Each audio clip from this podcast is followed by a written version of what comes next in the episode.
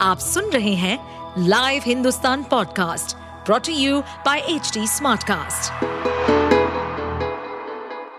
नमस्कार, ये रही आज की सबसे बड़ी खबरें लोकसभा में उत्पात मचाने वालों को 10 लाख रुपए की मदद करेगा आतंकी पन्नू। संसद पर हमले की दी थी धमकी। संसद हमले की बरसी के मौके पर संसद भवन की सुरक्षा में चूक का एक बड़ा मामला सामने आया है। लोकसभा की कार्यवाही के दौरान दर्शक दीर्घा से दो युवक सदन में कूद गए। यहाँ उन्होंने हंगामा किया।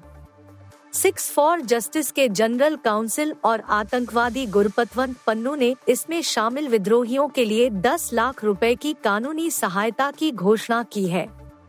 पन्नू ने कहा, संसद की नींव 13 दिसंबर को हिल गई और खालिस्तान जनमत संग्रह के लिए मतदाता रजिस्ट्रेशन की शुरुआत के साथ हिलती रहेगी। असम के इक्यासी मदरसे हमेशा के लिए हुए बंद हेमंत शर्मा ने रेगुलर स्कूल में किया कन्वर्ट। असम सरकार ने बुधवार को एक अधिसूचना जारी कर 31 जिलों के एक हज़ार दो सौ इक्यासी मदरसों के नाम बदल दिए और उन्हें राज्य शिक्षा बोर्ड के तहत नियमित स्कूलों में बदल दिया है। शिक्षा मंत्री रनोज पेगो ने बुधवार को आदेश जारी किया। उन्होंने नए स्कूलों की सूची एक्स पर साझा की है।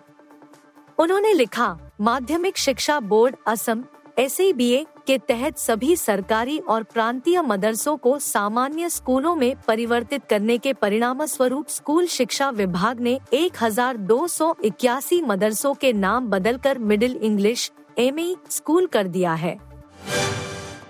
दुनिया साथ रहे या खिलाफ, गाजा पर हमले तो जारी रहेंगे। अमेरिका को भी इसराइल की दो टूक। हमास के साथ जारी युद्ध के बीच इसराइल ने बड़ी घोषणा की है।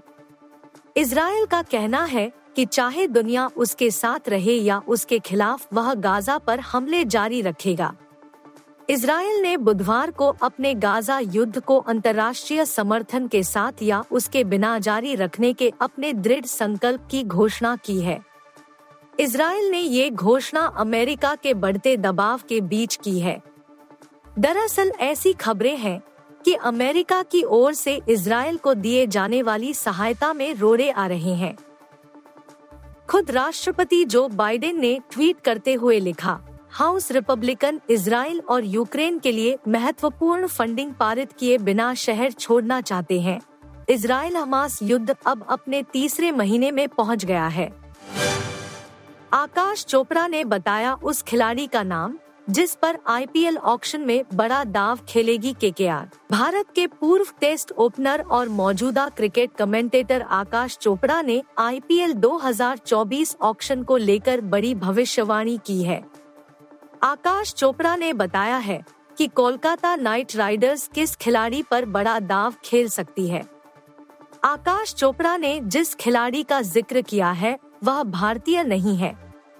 आकाश चोपड़ा ने एक पोस्ट में बताया है कि केकेआर की फ्रेंचाइजी श्रीलंका के पेसर दिलशान मधुशंका के लिए मोटी बोली लगाने वाली है।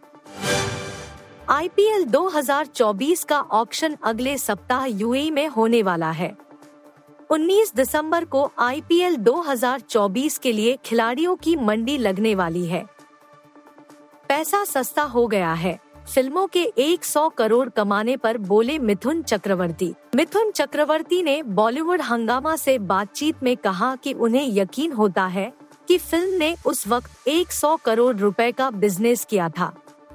मिथुन कहते हैं मुझे तो लगा था इतना पैसा बाप रे। मिथुन ने आगे कहा कि अब अगर फ़िल्में 100 करोड़ से कम का बिज़नेस करती हैं, तो उन्हें फ्लॉप ही माना जाता है।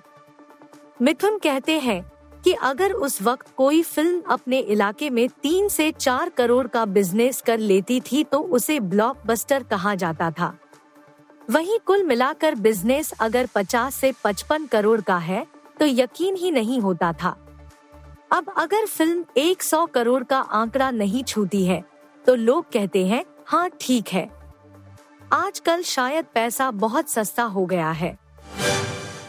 आप सुन रहे थे हिंदुस्तान का डेली न्यूज़ रैप, जो एच टी स्मार्ट कास्ट की एक बीटा संस्करण का हिस्सा है। आप हमें फेसबुक ट्विटर और इंस्टाग्राम पे एट एच टी या podcasts@hindustantimes.com पर ईमेल के द्वारा सुझाव दे सकते हैं। इस पॉडकास्ट पर अपडेटेड रहने के लिए हमें फॉलो करें एट एच टी हम सारे मेजर सोशल मीडिया प्लेटफॉर्म पर मौजूद हैं। और ऐसे पॉडकास्ट सुनने के लिए log on to W W W dot H T smart cast dot com